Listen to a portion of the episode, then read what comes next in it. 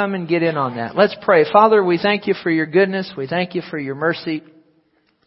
As we approach your word today, we do so with a, with a, a heart of remembrance of what it is that Jesus has done for us, what he did for us 2,000 years ago through his passion, his crucifixion and suffering. And sir, we share this message to, today with that in our hearts and, and thoughts and minds. And to all the honor, all the glory and all the praise be to the Lord Jesus. And it's in His name that we pray. And all of God's people said, Amen. You can be seated. Let's open our Bibles to Mark the 15th chapter in the 25th verse. Mark the 15th chapter in the 25th verse. This will be in the Amplified, this verse here. It says, And it was the third hour, about nine o'clock in the morning, when they crucified him. When they crucified Jesus. Now I want to flash back from this time to the previous Sunday to when they crucified him. And that is known as Palm Sunday, which is today, the Sunday before the resurrection, the day of the triumphal entry of Jesus into Jerusalem. You know, as Jesus entered Jerusalem, it would be the culmination of a long journey toward Calvary, where he was crucified. He had come to save the lost, and the time was drawing near. And Palm Sunday marked the start of what is often called Passion Week, the final seven days of Jesus' earthly ministry. And Palm Sunday was the beginning of the end if you will, of Jesus' work on earth. Palm Sunday began with Jesus and his disciples traveling over the Mount of Olives. The Lord sent two disciples ahead of him into the village of Bethphage to find an animal to ride. They found the unbroken colt of a donkey, just as Jesus said that they would, they brought the donkey to Jesus, threw their cloaks on the colt, and put Jesus upon the donkey. As Jesus journeyed toward Jerusalem, a large multitude gathered around him. They spread their garments on the road while others cut palm branches from the trees and spread them on the road. And they were welcoming Jesus as king. Now on that first Palm Sunday, the people also honored Jesus verbally. The crowd shouted, Hosanna to the Son of David. Blessed is he who comes in the name of the Lord. And some of the Pharisees in the crowd said to Jesus, Teacher, quiet these people. But Jesus replied, If they keep silent, the very stones will cry out. Unfortunately, this celebration didn't last very long. The crowds looked for a Messiah who would rescue them politically and to free them nationally.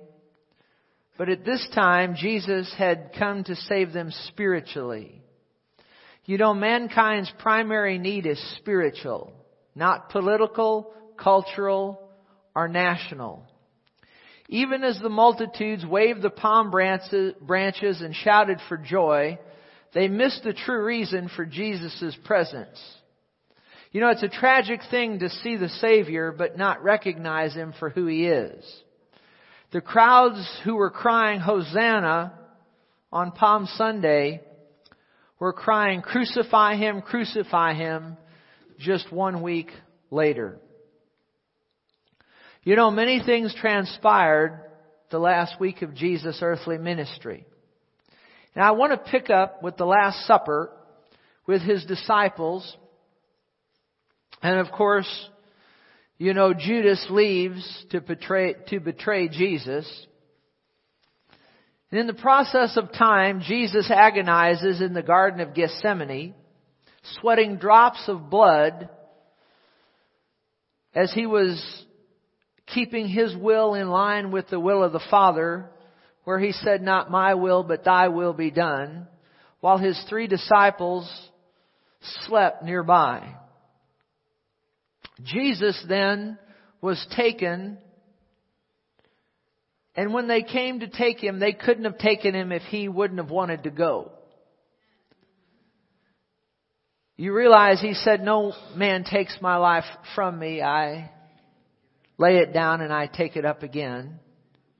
And in fact, when the soldiers approached him and asked who, you know, looking for Jesus, he said, I'm he, and the power of God hit him and leveled him to the ground. They couldn't have taken that, that band, that army, that band of men, some, I don't know, several hundred men, soldiers, couldn't have taken Jesus if he didn't want to go. But in the will of the Father, he went and his disciples flee. The soldiers and this group that came to get him at the garden took him to Annas, who was a high priest, where one of the officers who stood by struck Jesus with the palm of his hand. And then Annas sent Jesus to Caiaphas, who was also a high priest, and the Sanhedrin They spit in Jesus' face and they beat him. And others struck him with the palms of their hands. Isaiah made the statement, the prophet in the Old Testament, and he said that he said, I gave my back to those who struck me and my cheeks to those who plucked out the beard. I did not hide my face from shame and spitting. And it was at this time that they beat Jesus in the face and they plucked his beard and they spit in his face. The very one that came to save them. And then of course we have Peter's three denials where he denied that he knew Jesus three times in a very short span of time before the daylight hour. Judas commits suicide. And then Jesus appears before Pilate for the first time.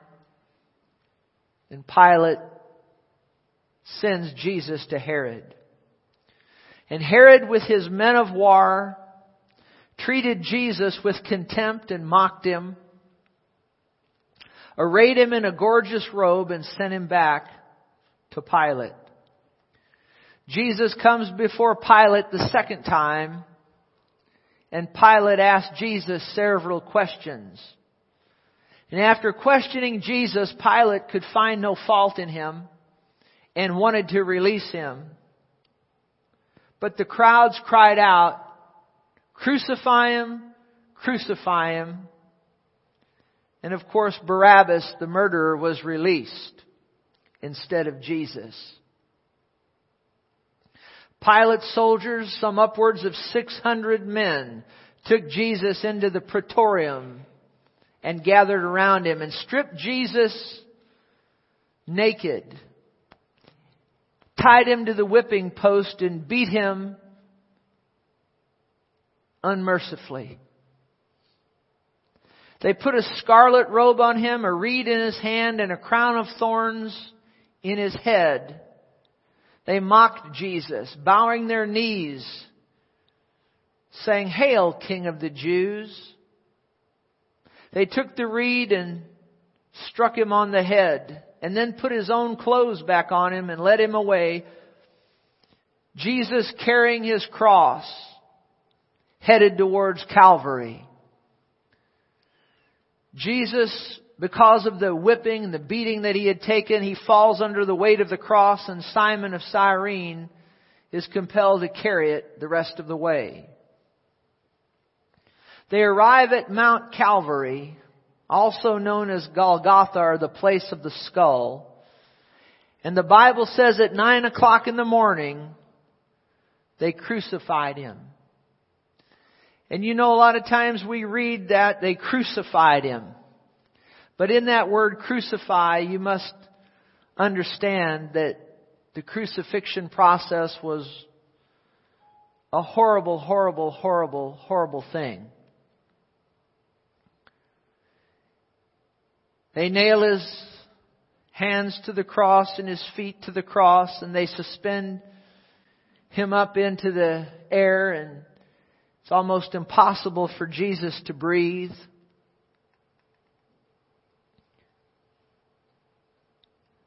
They offered him sour wine mingled with gall, which was a narcotic painkiller, but Jesus refused it. The soldiers divided his garments and cast lots for them. They put a sign up on the cross over Jesus' head with the accusation written against him, This is Jesus of Nazareth, the King of the Jews. Two thieves were crucified with him, one on his right hand and another on the left. And had we been there, we would have heard Jesus make statements and cries from the cross, seven in number. The first thing he cries out, he says, Father, forgive them, for they know not what they do. What a statement to make after all that he had just been through. These people that beat him and whipped him and spit upon him and cursed him. And now he's hanging there. And he says, Father, forgive them. Every one of us really need to pay real close attention right here because we're supposed to be the exact same way. After people spit on us and beat us with their words and say all kinds of evil and ill and horrible things about us, things that are not true, because you know the things they said about Jesus were not true. He didn't deserve any of the things that were done to him. And the first thing he says as he is suspended between heaven and earth is he says, forgive them for they know not what they do. He is our Lord and our Savior, but He is also our example. And what an example to follow.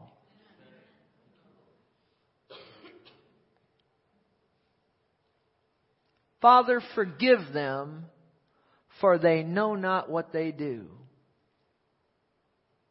I feel impressed of the Spirit of God to camp on this for just a moment.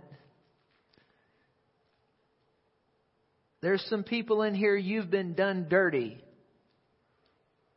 Some folks have done you dirty. Somebody's done you dirty. They've treated you in a way they should not have treated you, and they've done you dirty but you need to forgive them. And remember this they don't succeed unless you hate them back. And when you do that, you destroy yourself. Forgive them. Forgive them. One of the hardest things to do, but it must be done. Yeah, but you don't know what they did to me, Pastor. I could tell you some stories. You don't know what they did to me. You don't know what they said about me. I didn't have any of it coming. I didn't deserve it. But, but, but they said, you don't, you should, what are we supposed to do? Forgive them. Real loud say, forgive them. Forgive them.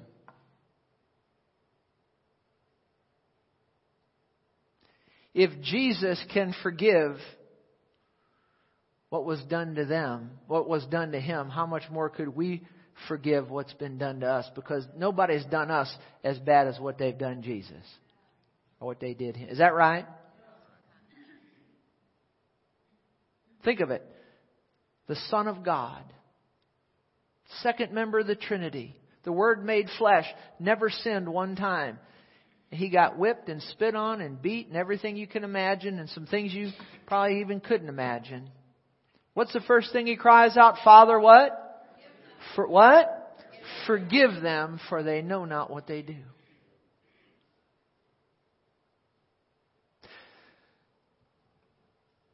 The next thing that we would observe is that when he was crucified, one thief on the right, one on the left, both of the thieves were reviling Jesus. Both of them initially. But one of them repented. The other one didn't. It's good to know that we can repent even at the midnight hour.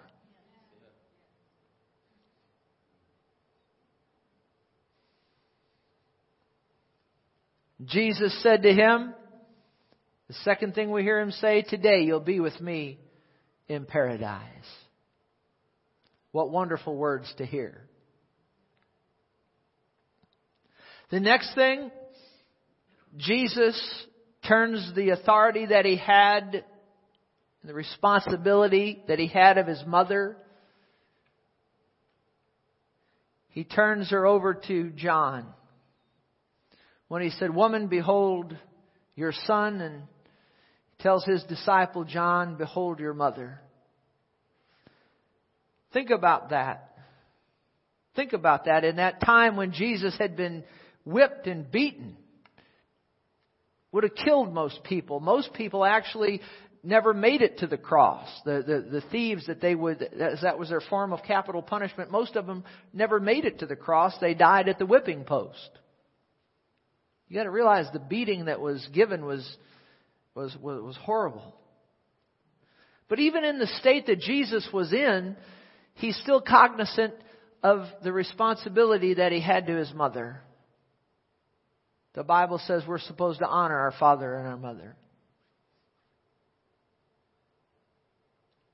And he says, Behold your son to his mother. And to his disciple John, he said, Behold your mother.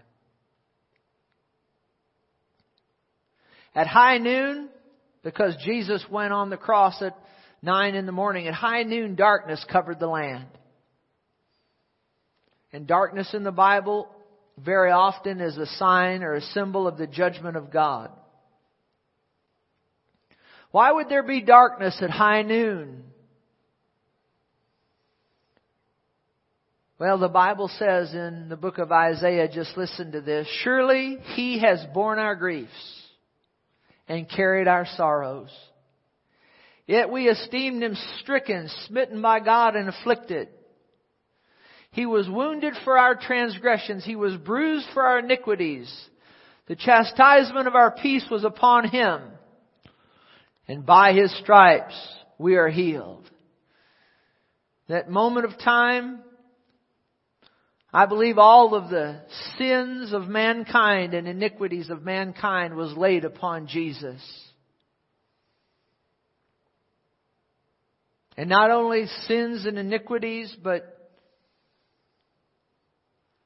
all sickness and disease was laid upon him. And he bore our griefs. He carried our sorrows. He bore our sickness and carried our disease.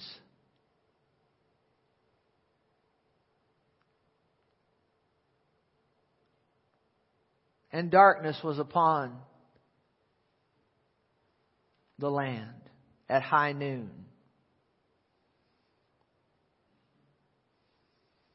You see, if you study into it, you'll see in the Word of God that from nine in the morning till high noon, He hung as the Lamb of God that takes away the sin of the world and the sin offering.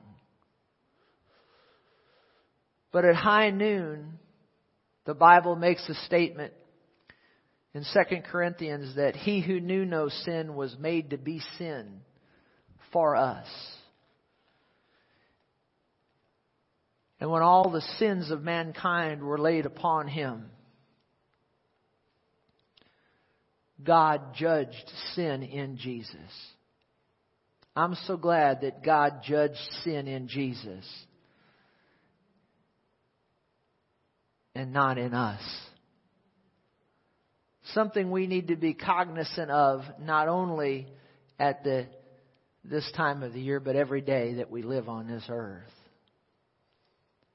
It's what Jesus bore for us on the cross. And that holy blood that was shed that washes away sin.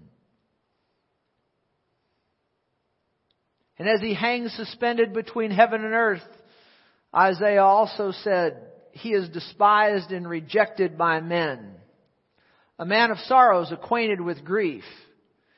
And we hid, as it were, our faces from him. He was despised, and we did not esteem him. It's interesting, the prophet said he was rejected by men. You know, Jesus was rejected by just about everybody you could think of. The Bible says he came unto his own, and his own received him not.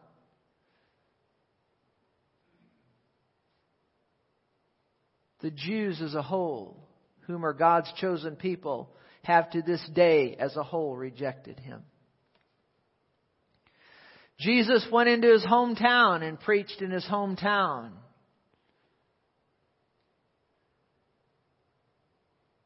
And they got so angry with what he said that they led him out to the edge of the hill that they might throw him over the cliff. He was rejected by his hometown people. The Bible says the cities in which Jesus did most of his mighty works did not repent and they rejected him. His brothers, or his half brothers, you know, because Mary and Joseph had other children. Jesus was born of a virgin, but Mary and Joseph, it's very clear, had other children. And his brothers didn't believe on him during his earthly ministry. Now, after he was raised from the dead, we know that Jude and James did. But during his earthly ministry, they didn't believe on him. Rejected him, if you will. At one point, Jesus' own mother thought he was out of his mind. That's a form of rejection. Have you ever had any of your family members think you were crazy for serving God or That's a form of rejection. Think of it, John the Baptist, who said, Behold the Lamb of God who takes away the sin of the world at another time when John was in prison sent messengers to ask Jesus, Are you the one who is to come or do we look for another? Think how Jesus must have felt when he heard those words. Coming from John the Baptist. There was a time, the Bible says, that many of Jesus' disciples went back and walked with him no more.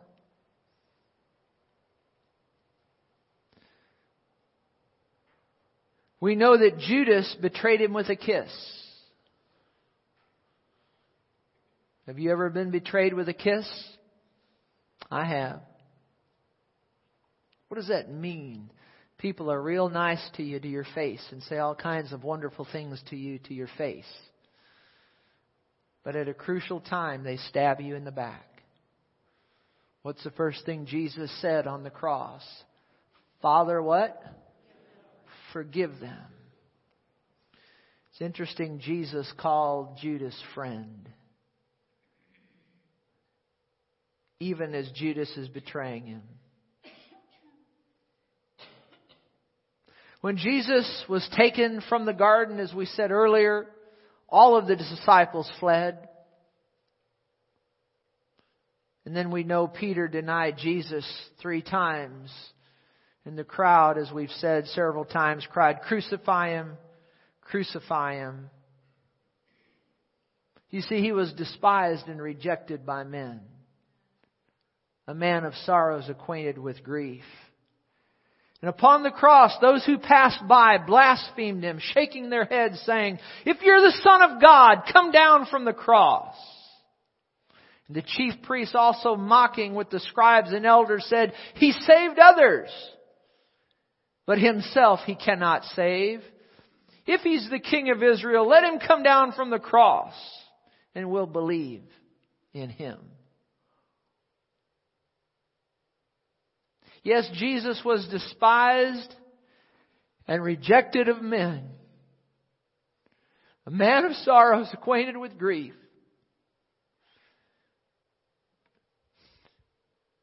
And the whole list of people that rejected him. One right after another.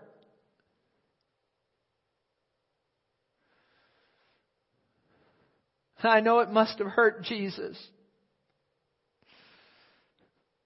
I think the thing that crushed him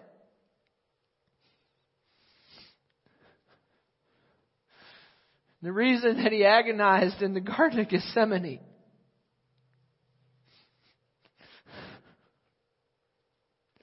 at high noon when darkness came upon the land and Jesus has made sin and then the ultimate rejection as God drew the blinds of heaven, I'm talking about God the Father, and turned his back on his only begotten Son. And we have Jesus' fourth cry from the cross, My God, my God, why hast thou forsaken me? And I believe that was the one that crushed him.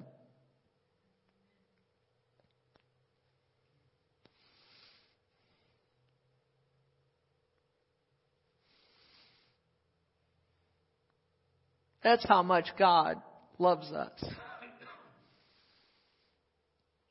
That He'd put His Son on the cross and turn His back on Him. And Jesus would be the rejected one so that we could be accepted when we place our faith in Him.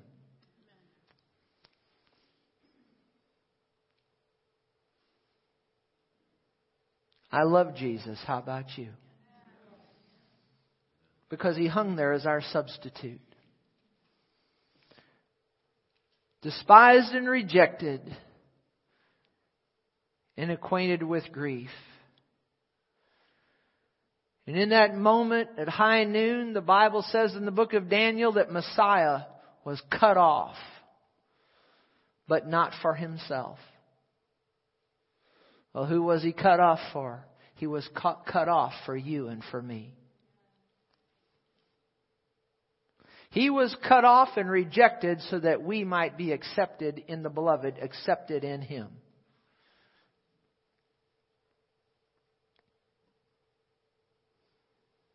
Somebody once asked and said, Well, I wonder what it would have been like to have been there when Jesus died upon the cross. I wonder what it would have been like to look at that and to see that. And I'll tell you what you would have done because Isaiah prophesied and he said, We hid, as it were, our faces from him. Had you been there, you would have done the same thing I would have done. Oh, wouldn't it be interesting to see we would have hid as our faces? Why is that? Because I don't think any of us realize what Jesus looked like upon that cross. I've seen many Hollywood movies try to portray it, but I don't believe any one of them have even come close to what Jesus looked like on that cross. Isaiah further went on and said that he became an object of horror. You can read this Isaiah 52, 53. You can read it in there. That Jesus became an object of horror. His face and his whole appearance were marred, the Bible says, more than any man's, and his form beyond the sons of men.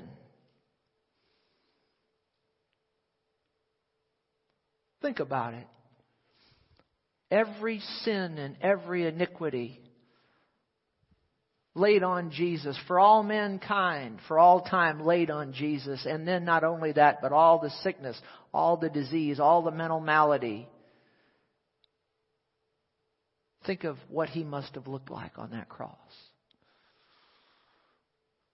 Unrecognizable as a man.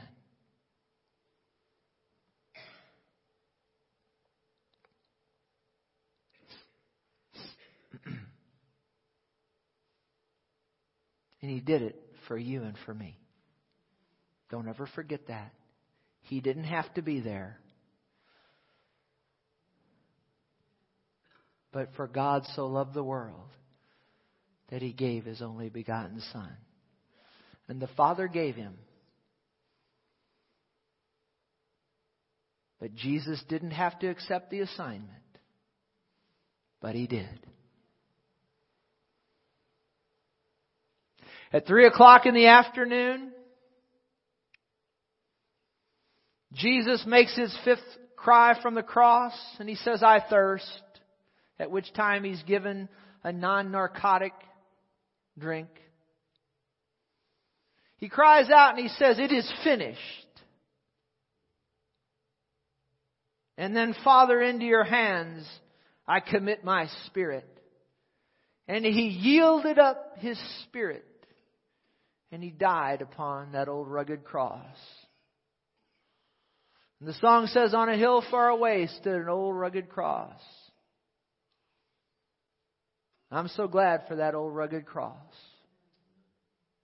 The emblem of suffering and shame. And I love that old cross where the dearest and best for a world of lost sinners was slain.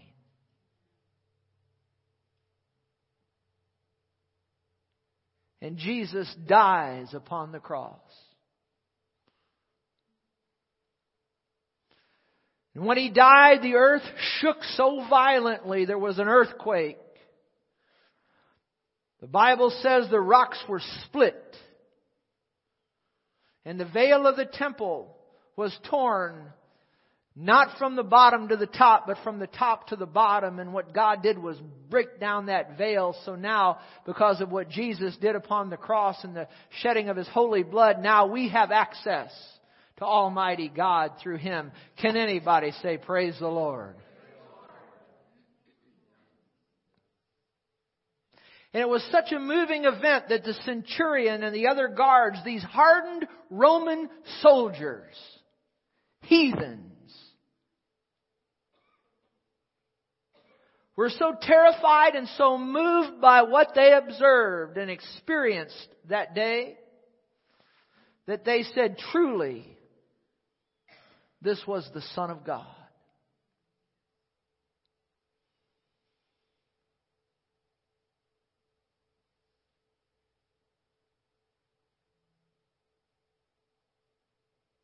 They did not break a bone of his body, but they did pierce his side. Remember, the Bible says blood and water came forth. His body was taken from the cross, prepared and wrapped, then placed in Joseph of Arimathea's tomb, the rich man.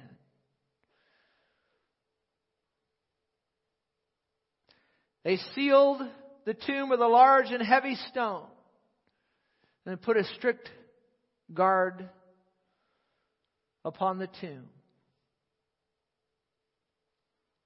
so that no one could come and steal Jesus' body.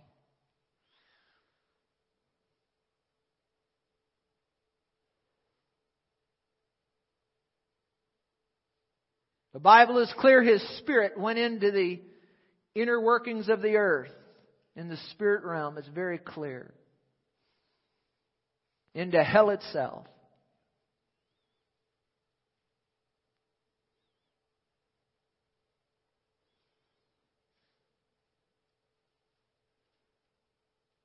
And I make no apologies for that statement because that's where the Bible said that he went. And I'll go you one better. The Bible said he went into the suffering side of hell and suffered there for three days and three nights. And I say that unapologetically because that's what the Bible says. And it's, it's clear. You'd have to have a theologian help you to misunderstand that. That's where Jesus' Spirit went.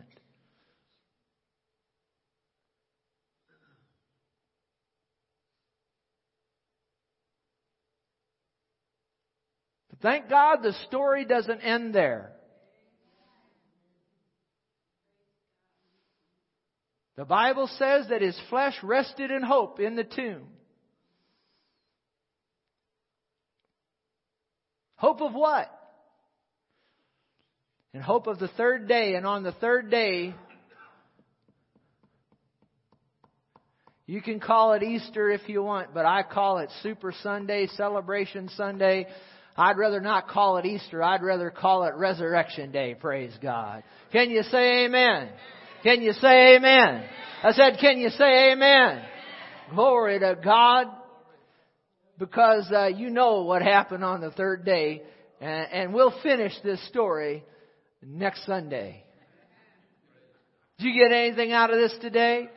Well, let me leave you with two verses. Let's go to Colossians 2 verse 14. I could preach right about now.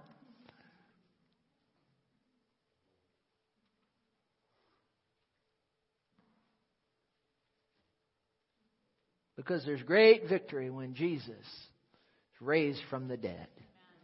My, my, my, my, my. You get to preaching. You preach, you preach the resurrection of Jesus from the dead. You preach it right under the anointing of the Holy Ghost. And you'll see Baptists start shouting and running around the room excited. Praise God. Did you hear me?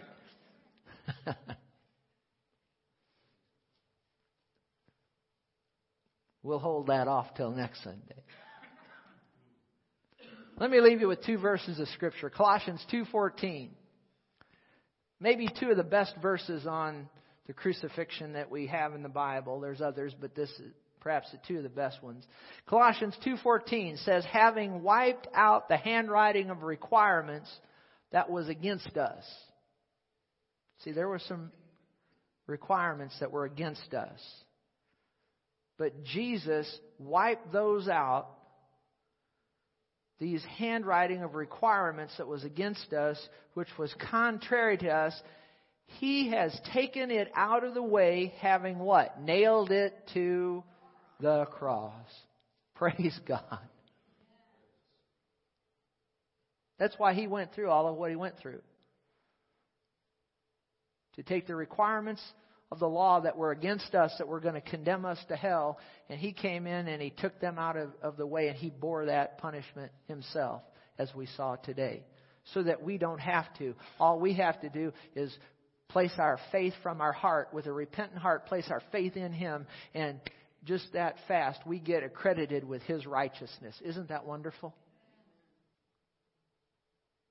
Because of that, we never have to spend one day, not one second in hell if we'll receive Jesus, what he did for us. And then Galatians 2:20 Galatians 2:20 the apostle Paul writes to those who have placed their faith in the Lord Jesus and he says this I have been crucified with Christ. It is no longer I who live.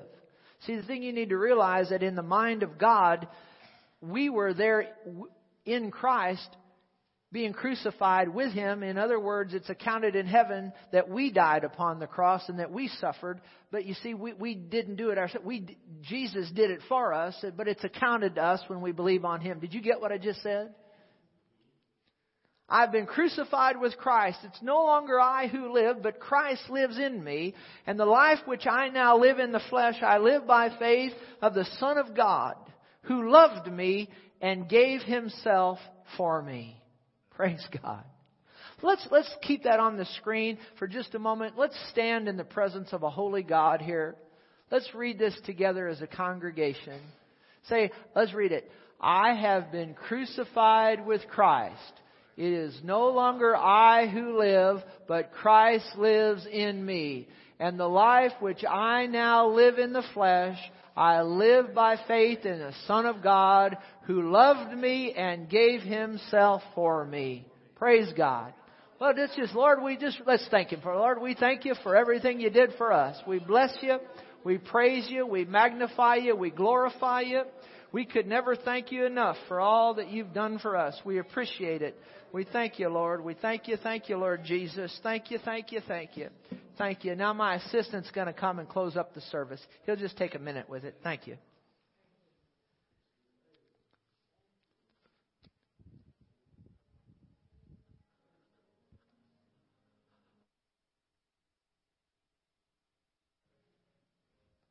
Hallelujah. Thank you, Lord. Every eye closed, every head bowed in this place. As sobering as this message is today, it's a part of the good news. You can't have the resurrection without the crucifixion.